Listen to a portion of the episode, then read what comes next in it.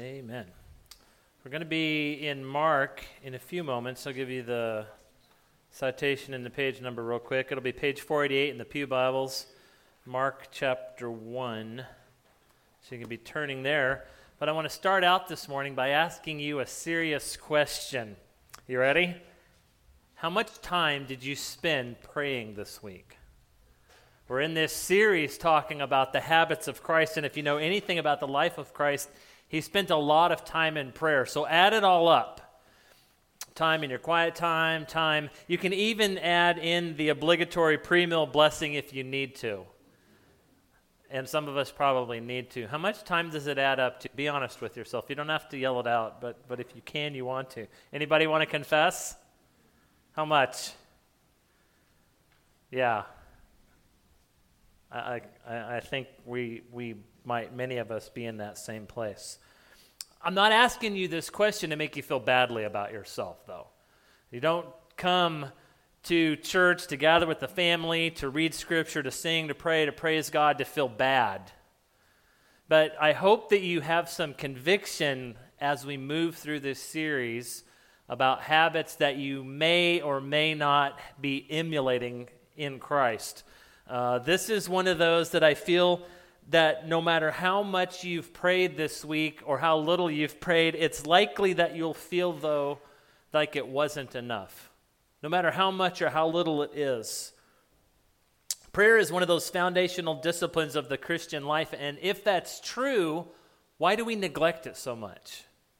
Why is it something we believe is so foundational to the Christian life, yet it's something that we don't spend enough time doing? And as we continue this series examining these habits of Christ, I want us to kind of to, to hone in on this one. So I feel like we're going to see today that prayer was one of the habits that Jesus had that he never neglected. He prayed when he was happy. He prayed when he was troubled. He started and ended the day in prayer. He prayed for himself, for the advancement of his kingdom, for uh, others. He prayed for the saved, for the unsaved, for the friends, for enemies. He prayed before sharing a meal. He prayed before entering into difficult work. He prayed. He was both God and man, the Son of God, yet he prayed. He took time to speak with his heavenly Father. And if Christ prayed, and he prayed so much, why do we think we can get away without prayer? I think it's, a, it's an epidemic across our nation and maybe even around the world of prayerless churches and prayerless Christians. Uh, maybe that's one of the reasons so many churches around the United States are closing, one of the many reasons. Forget your mission, and you forget to speak with the Creator. There's some well known Christians, many of which who've gone before us, who have come to understand the power of prayer. I want to read some of their quotes today. Charles Spurgeon said, I would rather teach one man to pray than ten men to preach. But what is the thing we hold so high in church? Preaching and teaching. Right? Spurgeon said there's something more important than those things, and that's prayer. John Piper, we can't know what prayer is until we know that life is war, but we don't realize life is war or we don't act like it. Corrie ten Boom said, Is prayer your steering wheel or your spare tire? How often do you treat prayer that way? Is it the thing by which you steer your life and the Lord steers you? Or is it something, in fact, when's the last time you checked the, the, the, the spare tire? Anybody check? You're supposed to check the pressure in that periodically. You know that, right? That's one of those things we neglect, and right now everybody's feeling bad about it. And that's how we treat prayer. We keep it in the trunk. We keep it in the in the in the spare tire place in the back. We don't check the pressure and then when we need it and we suddenly pull it out, we wonder why it doesn't work. Oswald Chambers said prayer does not prepare us for greater work. Prayer is the greater work. Amen. Thank you. My my father-in-law. You'll hear him a lot today. Hudson Taylor if we had had a boy, we were going to name him Hudson Taylor. At least that was one of the names. Hudson Taylor Stevenson, great missionary. We didn't have any boys. He said, Do not work so hard for Christ that you have no strength to pray, for prayer requires strength. How hard are you working for Christ? And are you doing it in a prayerless atmosphere? in a prayerless environment. I want to launch into this look at the prayer life habit of Christ and see how Christ directs us to learn the habit of prayer. And I want to do that by looking at some definitions. This first definition of prayer uh, an earnest hope or wish. I think a lot of people in the world, especially in the United States, if you asked them, what is prayer? They would say something like this It's a hope, it's wishing. Maybe even there'd be some superstition attached to it of some sort. I think this is what a lot of people think prayer is. Some people might be hoping that there's a God out there that's listening, but I think most people consider prayer wishful thinking, but not the Christian. The Christian, however, and, and, even among those who would call themselves Christians, have a variety of different understandings of, of what prayer is. So I got a couple definitions the Christian might consider. This first one is a solemn request for help or an expression of thanks addressed to God. And they would leave it right there. That would be like the, the easy understanding of prayer. I talk to God, I say thank you, and I ask for things. Maybe some of you are like, I thought that's what prayer was. Maybe you can look back to a time in your life in the past where you thought, yeah, that's what prayer is. Prayer is just, I, I thank God for the things that He's given me and I ask for more stuff. I ask for things. I think a lot of Christians would find themselves right there, but I think there's more to it, and I hope that you think there's more to it as well.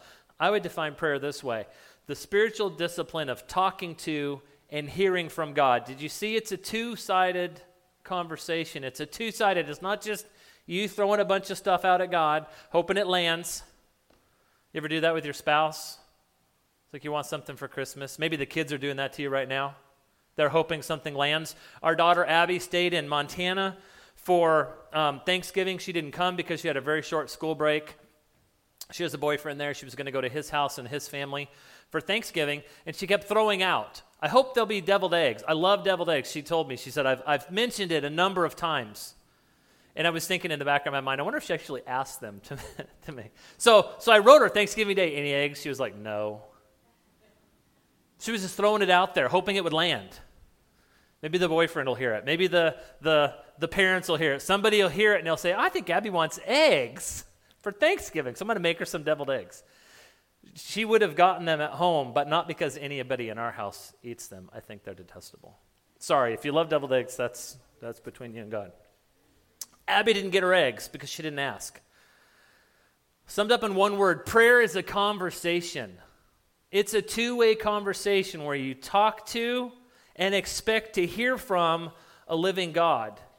Often we're doing all the talking and we're not spending any time listening. So, as we take a look at what prayer really is from the perspective of Jesus, let's start by taking a look at what his prayer life looked like. What did this habit Christ had of praying look like? Mark 1, starting in verse 35, says, And rising very early in the morning while it was still dark, he, being Jesus, departed and went out to a desolate place, and there he prayed. And Simon and those who were with him searched for him, and they found him and said, Everyone is looking for you. And he said to them, Let us go on to the next town that I may preach there also, for that is why I came out. And they went throughout all Galilee, preaching in the synagogues and casting out demons. Jesus started early with prayer. It always surprises me, though, that the disciples are always asking him, Why? Where? Where did you go? What, what are you doing? Where, where are you at? People are looking for you. Do you, does your day start out like that? Maybe it's imposed by your job, maybe it's imposed by yourself. You wake up in the morning, you get dressed, you eat some breakfast, and then it's like, I've got to get to work. I've got this thing, this project, this job, this responsibility, and you rush into it. And you forget to do the most important thing of the day. I don't know if you know Adrian Rogers or not. He was a Southern Baptist pastor in Tennessee. He said the prayer offered to God in the morning during your quiet time is the key that unlocks the door of the day. Any athlete knows that a good start ensures a good finish. A lot of us don't have good finishes because we didn't have good starts. And you'll talk to different pastors and teachers and people, and some of them will say, You have to start first thing in the morning with a quiet time. And some will say, You can pray anytime. You can have a quiet time with the Lord anytime during the day. And those are probably both true. But I'm here to tell you, probably better if you start out in the morning like Jesus did. if you take some time that first thing in the morning and set aside some time to speak with and hear from the Lord God Almighty. Jesus knew the truth of this, and he began the day by talking to his Father, the Lord of creation, and we should do the same.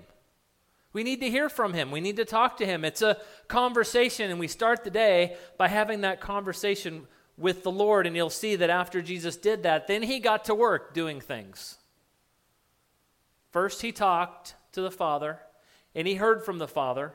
Then he got to work doing the difficult things, the hard things that took prayer to accomplish. Often we jump into those hard things that take prayer to accomplish without praying, and then we wonder why they turn out the way they did.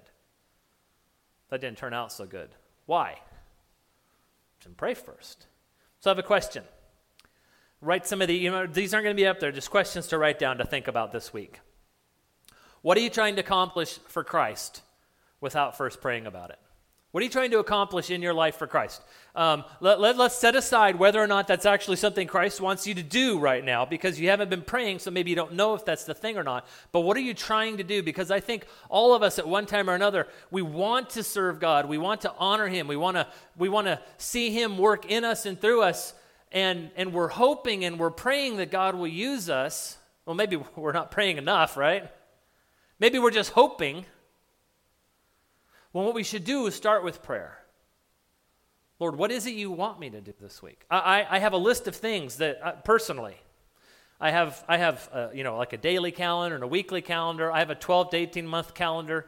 And it sounds good, but it's, it's rough.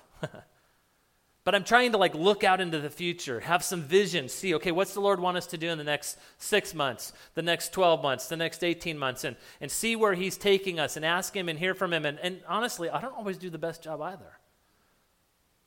Sometimes I rush into my day and I think, you know, I'm gonna, I'll have quiet time in the office.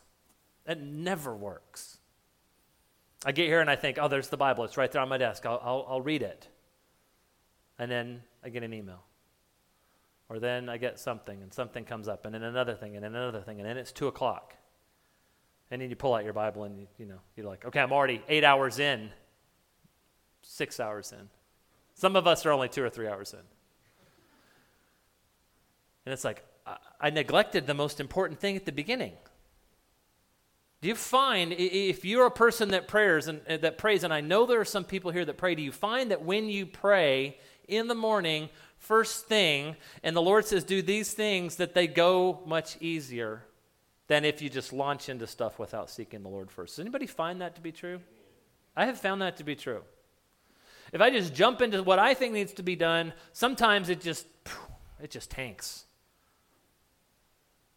But when we start with prayer. We start with time in the Bible and we seek Him and we want to hear from Him and we want to be led by Him and we talk to Him and we thank Him and we praise Him.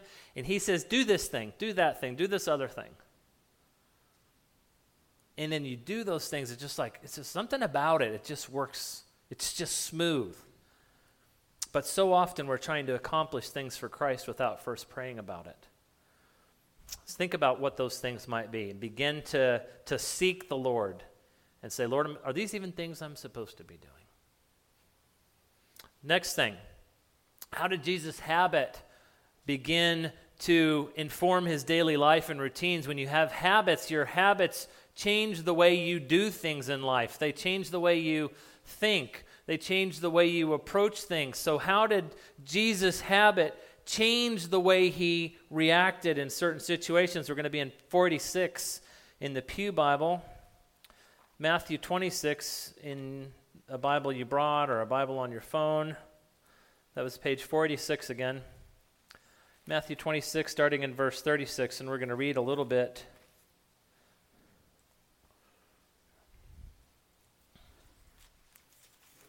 All right. 36 to 45, it says this Then Jesus went with them to a place called Gethsemane, and he said to his disciples, Sit here while I go over there and pray. And taking with him Peter and the two sons of Zebedee, he began to be sorrowful and troubled. Then he said to him, My soul is very sorrowful, even to death. Remain here and watch with me. Going a little further, he fell on his face and prayed, saying, My father, if it is possible, let this cup pass from me. Nevertheless, not as I will, but as you will. He came to the disciples and found them sleeping and said to Peter, Could you not watch with me one hour? Watch and pray that you may not enter into temptation. It's interesting. Jesus is praying about his stuff, and he says, You guys pray about your stuff. Pray and watch that you may not enter into temptation. The spirit is indeed willing, but the flesh is weak. Again, for the second time, he went away and prayed, My Father, if this cannot pass unless I drink it, I will, uh, your will be done. Again, he came and found them sleeping, for their eyes were heavy.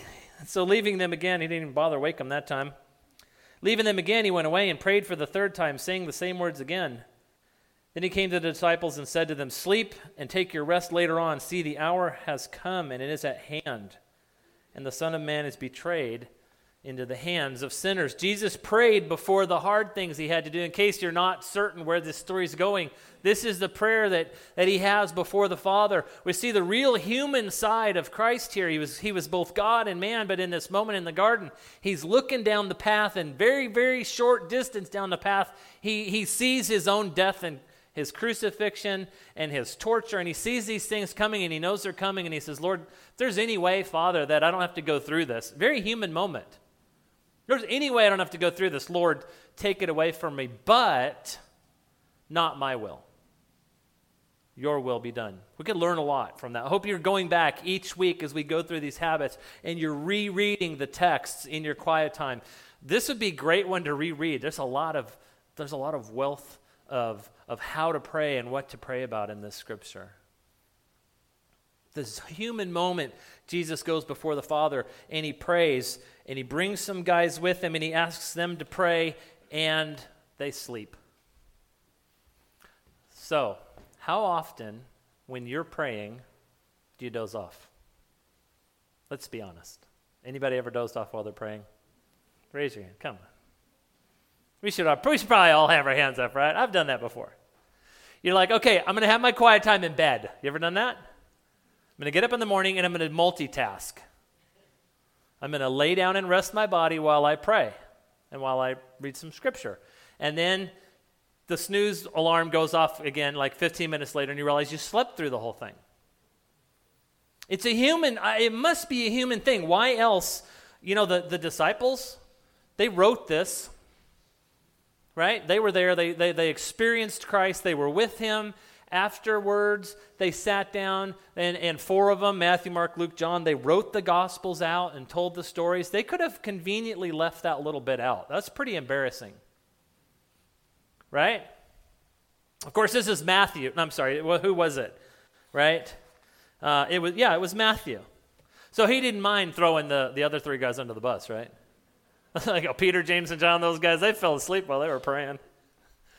If Jesus had brought us, we would have stayed awake. I don't know if that's true or not.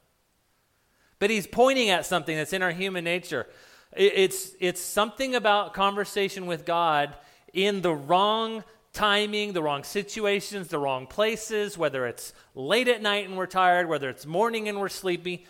All that to say, when we go to pray with the Father, we need to set ourselves up for success. Don't do it in bed.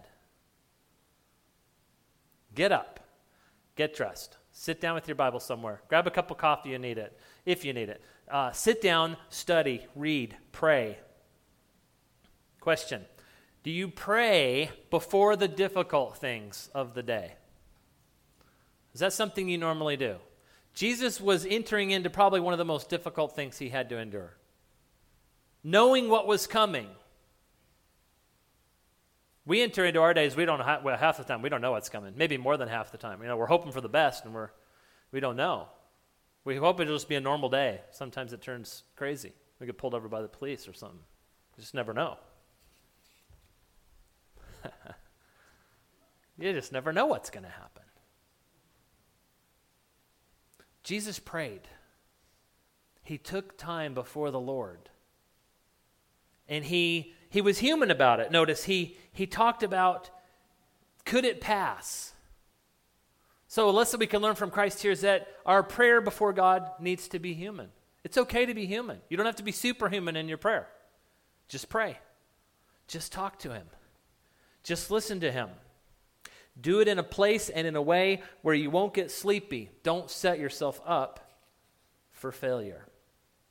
There's a lot of scriptures I wanted to cover today, so we're going to continue. Like I said, I hope you go back and read these because there's, there's a lot in these. Um, let's take a look at this next point.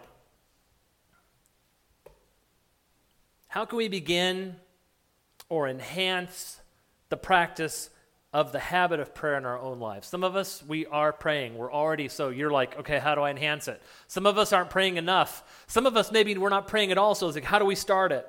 How do we, how do we, we grow in this? We're going to take a look at some more in Matthew. We're going to take a look at Matthew 6, uh, page 473 in your Bibles that are in the pew. Matthew 6.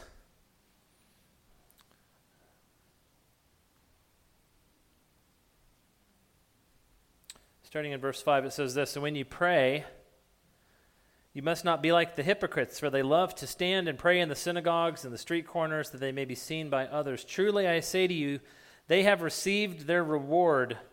But when you pray, go into your room and shut the door. Pray to your Father who is in secret, and your Father who sees in secret will reward you.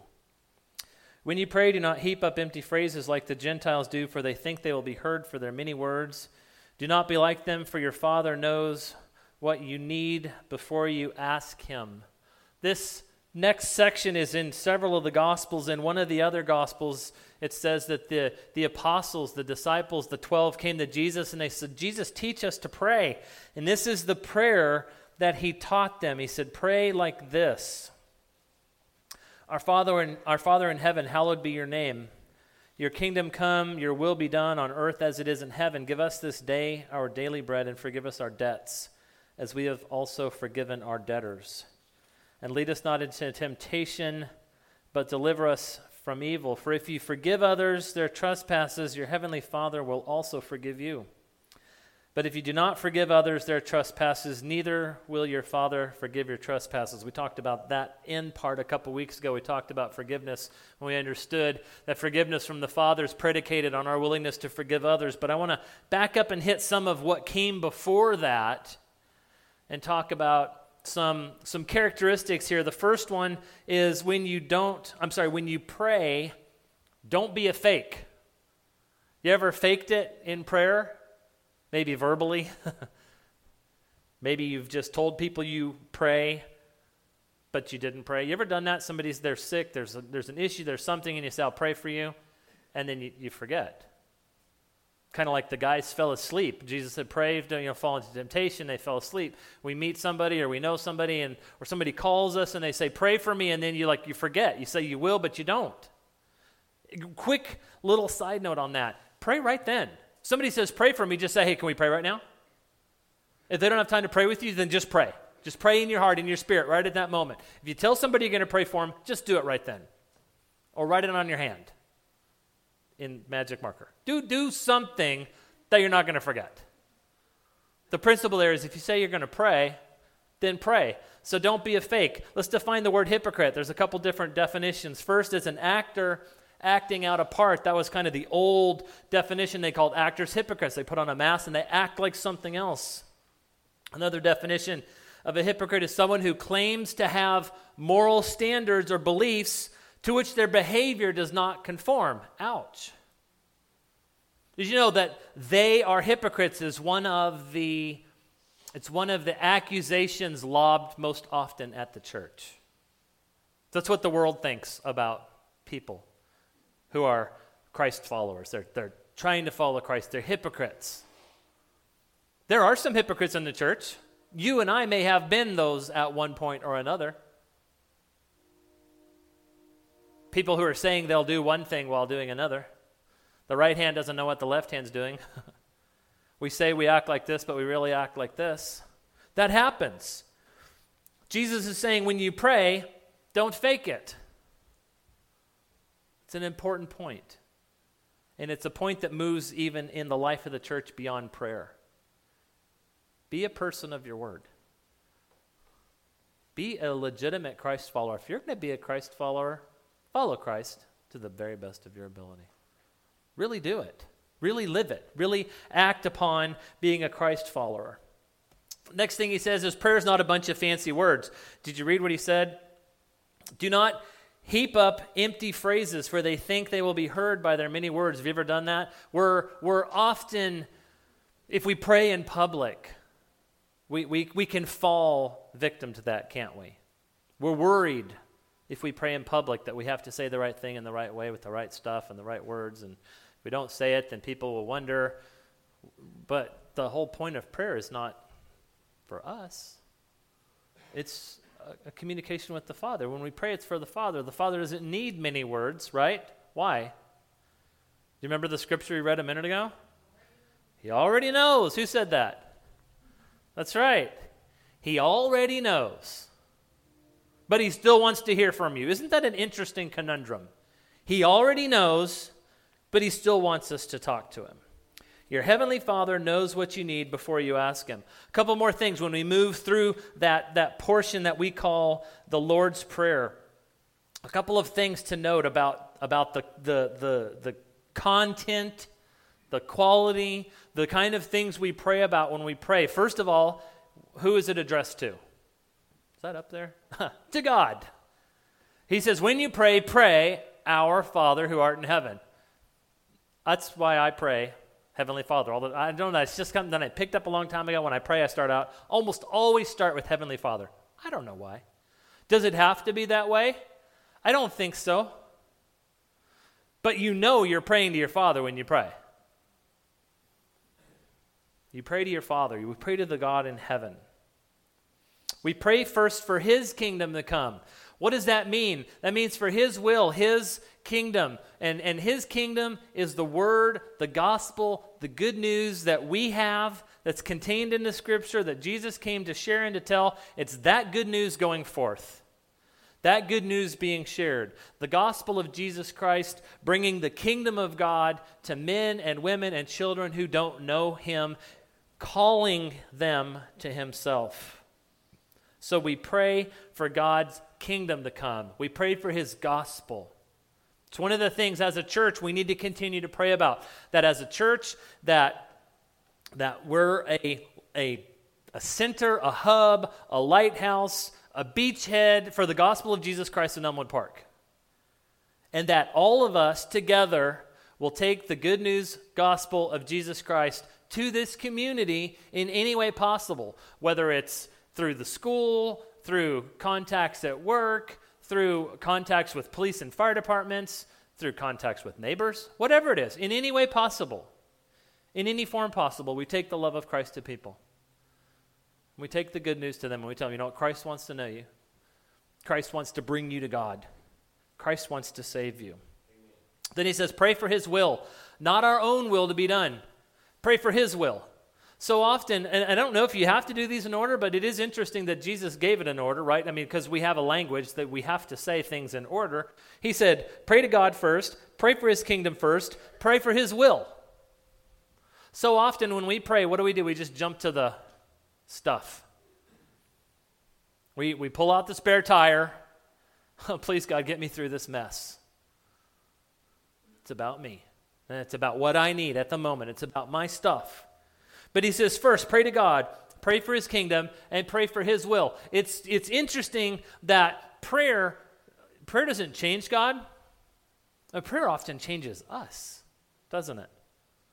When we ask God and we say, Lord God, your will be done, and then he reveals his will to us and, his, and our part in it, he says, okay, your, uh, my will be done? Okay, Sean, then I want you to do this. This is my will. You do this thing. And you hear from the Lord and He directs you and He guides you. He does it through His Word, He does it in prayer, He does it through other believers that we talk to and we pray with. He does it in a number of ways. But He reveals His will to us, and we ask for Him to ha- have His will be done and for Him to show us our part in it. Then we ask Him and thank Him for our needs. See how deep that is buried? It's pretty, pretty buried in there. We ask Him and we thank Him for our own needs. He already knows what we need. Scripture says that, right? But He still wants us to ask Him, and He wants us to thank Him. And then He moves to forgiveness, and He says, Ask the Father to forgive you. Ask the Father to forgive you, and ask for the Father to build within you a spirit that's willing to forgive the friends, the enemies, the White Sox, the Cubs, the whoever. And we talked about that last week. The guy that cut you off in traffic. I was talking to my in laws this week about Chicago, and there's a lot of stuff in the news about Chicago, other places. You know, everywhere else in the country, they just think so dangerous in Chicago. In fact, I think I told you this summer, Kara came and one of her roommates came to visit her, but her other roommate's mother wouldn't let Kara's college roommate come to visit her in Chicago because Chicago was too dangerous. That's what the rest of the United States thinks about Chicago. It's too dangerous. My in laws are like, it's not like that here at all. the, the people are so nice and so pleasant and so wonderful until you get behind the wheel. and then it's another thing altogether, and it's like, ah. But Jesus says, pray for those too. Pray that you would have forgiveness. Pray that He would give you the, the, the power and, and the will to lay off the horn. And Lydia just gave me a look. Because I never honk my horn. Not in Chicago. Rebecca, I honked my horn the other day, and, and she looked over at me and she said, Do you want to get us killed? Stop honking your horn, Dad. I was like, Okay. Yeah. Yeah, I see some looks going on between spouses out there. That's great. Yeah, you need Rebecca in your car for a day. Forgive and the willingness to forgive. Again, that willingness from the Father to forgive you is predicated on our willingness to forgive others. There's a there's a complex piece at work there. We talked about that in a prior message about forgiveness. But don't forget, God wants to change you, that your willingness to forgive others. And when you are, then he's willing to forgive you. And then the last thing he says is ask for protection from temptation. And we saw that when he was in the garden with the guys, and he said, Okay, you guys wait here, pray, I'm going to go over here. Pray that you might not fall into temptation. Isn't it interesting? Jesus is going to go over here, pray and ask the Father that maybe, quite possibly, hopefully, the worst thing that's ever going to happen in my earthly life, maybe it won't happen. But he tells the guys over here, he doesn't say, Pray for me. He said, Pray for yourselves that you don't fall into temptation. Well, they kind of did, didn't they? I mean, Peter cut off an ear, and then he lied and said he didn't even know who Jesus was. I mean, th- they should have been praying for themselves, right? Just like Jesus said. Pray. Anybody tempted? You have stuff, you have habits. You have habits, not these habits, not the Jesus habits, but you have some other habits. You got the Sean habits and the, the Daniel habits and the Barber habits. There's a lot of Barbers, so that's safe. And the Mike habits. I'll pick out all the names where there's lots of people. You got these habits, you got these things, and they beset you, and they come again and they come over and over again. How often do you pray that you might not be tempted by those things. It's one of the things that the Lord's Prayer says. He said, Here's some things to pray about. It was important enough to pray about that he put it in the Lord's Prayer, which is a direction, a list of how to pray. Pray for yourself that you might not be tempted. We need to get praying for ourselves. If you're tempted by stuff, stuff is dragging you down, stuff uh, that you can't seem to get past, the Lord says to pray about it. We're going to take a look at Luke 11, read one more scripture. Luke 11. I put 1 through 12, but that's not correct. Um, we're not going to reread the Lord's Prayer, but we're going to start in verse 5. Luke 11, verse 5, page 507, it says this And he said to them, Which of you who has a friend will go to him in the middle of the night and say, Friend, lend me three loaves? For a friend of mine has arrived on a journey, and I have nothing to set before him. And he will answer from within, Do not bother me. The door is now shut, and my children are with me in bed. I cannot get up and give you anything. I tell you, though, he will not get up and give anything to because he is his friend, yet because of his impudence, he will rise and give him whatever he needs. I tell you, ask and it will be given to you. Seek and you will find. Knock and it will be open to you. For everyone who asks receives, the one who seeks finds and the one who knocks, it will be open. What father among you, if a son asks for a fish, instead of a fish, will give him a serpent, instead of an egg, will give him a scorpion? If you then are evil, know how to give good gifts to your children, how much more will the Heavenly Father give the Holy Spirit to those who ask? Amen. Jesus, you know what he's saying here? He's saying, be persistent. Be persistent. Keep asking. Keep talking. I think he says this because we have a tendency to not be persistent, because we forget to pray. And we don't get up in the morning and spend some time with the Lord praying, and we forget to do it in the evening, and we, we, we're just not praying. We're not talking. We're not communicating enough with the Father. It's like He wants to have a conversation with you. He wants to know you. He wants to talk to you. He wants to hear from you. He wants to hear about your day. And He wants to tell you your part in His plan. He wants to tell you how you fit into bringing the kingdom. He wants to, to tell you how you fit into bringing His will about on this earth. He wants you to be a part of these things. But He says, keep asking, keep praying, and don't give up. Be persistent. Be persistent.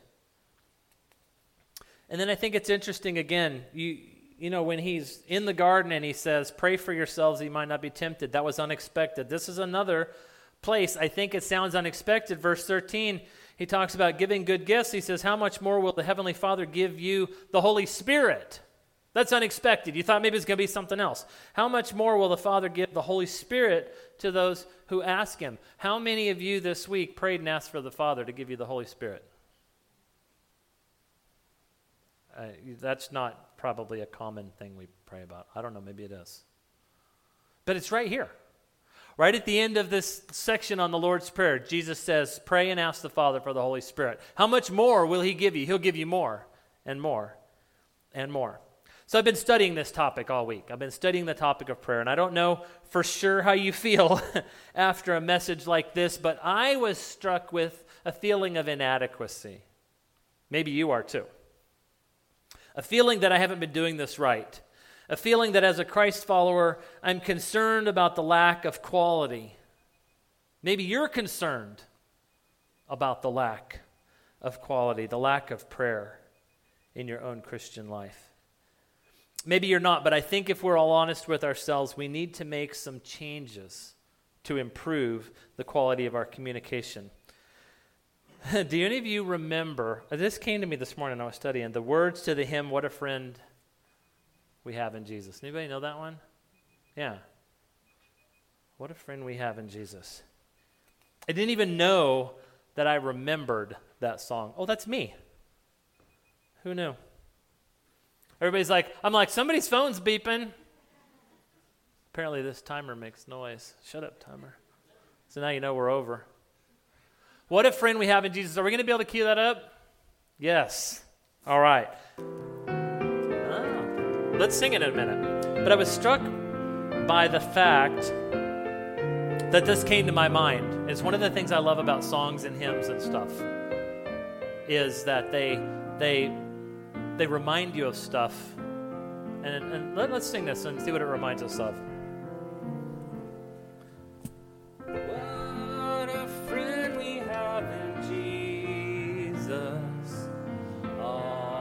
Our sins and griefs to bear. What a privilege to carry everything to God in prayer. You guys know it? Oh, what needless pain we bear.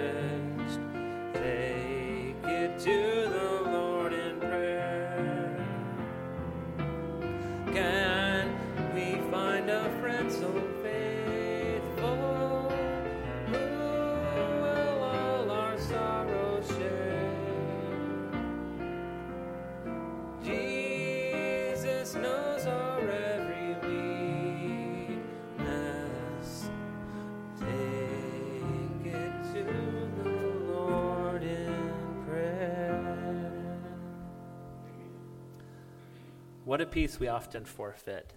What a needless pain we bear, all because we do not carry everything to the Lord in prayer. Heavenly Father, Lord, I pray that we're struck this morning not with guilt, not with inadequacy, not with a sense of failure, but with a challenge, Lord.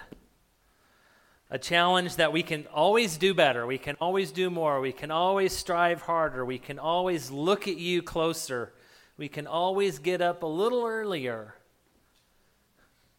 If we're still alive and we're still breathing, Lord, you're not done with us yet. So whatever's gone behind us is behind us. But what's ahead, we can take some control over. Lord, I pray that you will awaken in each of us and within the church an even stronger desire to pray, an even more intense uh, desire, Lord, to pray for our community, to pray for each other, to pray that your will be done, to pray that your kingdom will come.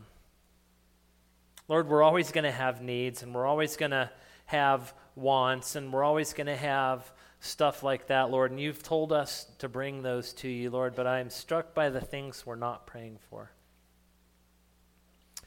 Lord, you told us and you told those three in the garden, pray that we might not be tempted. And so, Lord, I pray that you'll remind us this week, that you'll, you'll as you're building this habit in us, build in a part of that habit where we begin to pray for ourselves, maybe not just once a day, but maybe more than once a day, hourly, moment by moment, temptation by temptation, Lord, that we might be able to resist temptation. Lord, you told us that's one of the things you want us to pray for. So, Lord, teach us how to pray against the temptations that beset us in our own lives.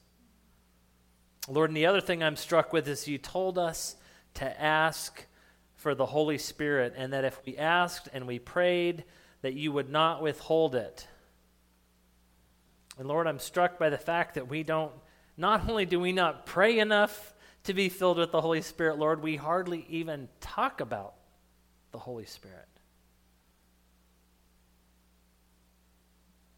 So, Lord, I pray that we begin to talk about the Holy Spirit. We begin to pray and ask to be filled with the Holy Spirit. We begin to expect the Holy Spirit to be at work in our lives and in our church. Lord, I pray that as a church that we pray for this community. That we lift up Elmwood Park, Lord, and even now we lift Elmwood Park up to you and ask, Lord, that you will draw people to yourself, that you will touch hearts, that you will begin and continue a, a yearning that can't be filled in the hearts of the people in this community by anything else other than you. And Lord, that we might be obedient to share, to talk, to befriend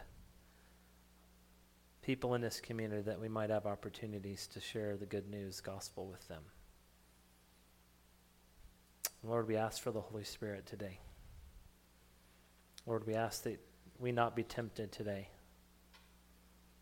Lord, we ask that your will will be done, that your kingdom will come, that it'll be perfect like it is in heaven. Lord, we thank you for the things that you've given us. Lord, you, we know and we ask for the things that we need. Lord, I pray that you will continue to make us forgiving people. And we thank you for the forgiveness that you offered us, even when we didn't deserve it, even when we couldn't reach out for it, even when we didn't know we needed it. You sent your Son, Jesus Christ. Lord, we thank you for him. And we reach out to him today, Lord. Thank you. Thank you for saving us. Maybe today, Lord, somebody's here and they're they're searching they're wondering, who is this Christ and how can I know them, Lord? They could reach out to you today. It says in Scripture that uh, all we have to do is call in the name of the Lord Jesus Christ and believe in our hearts that you raised Jesus from the dead and that you'll save us. You'll give us a new life. You'll take away the old and you'll make something new in us.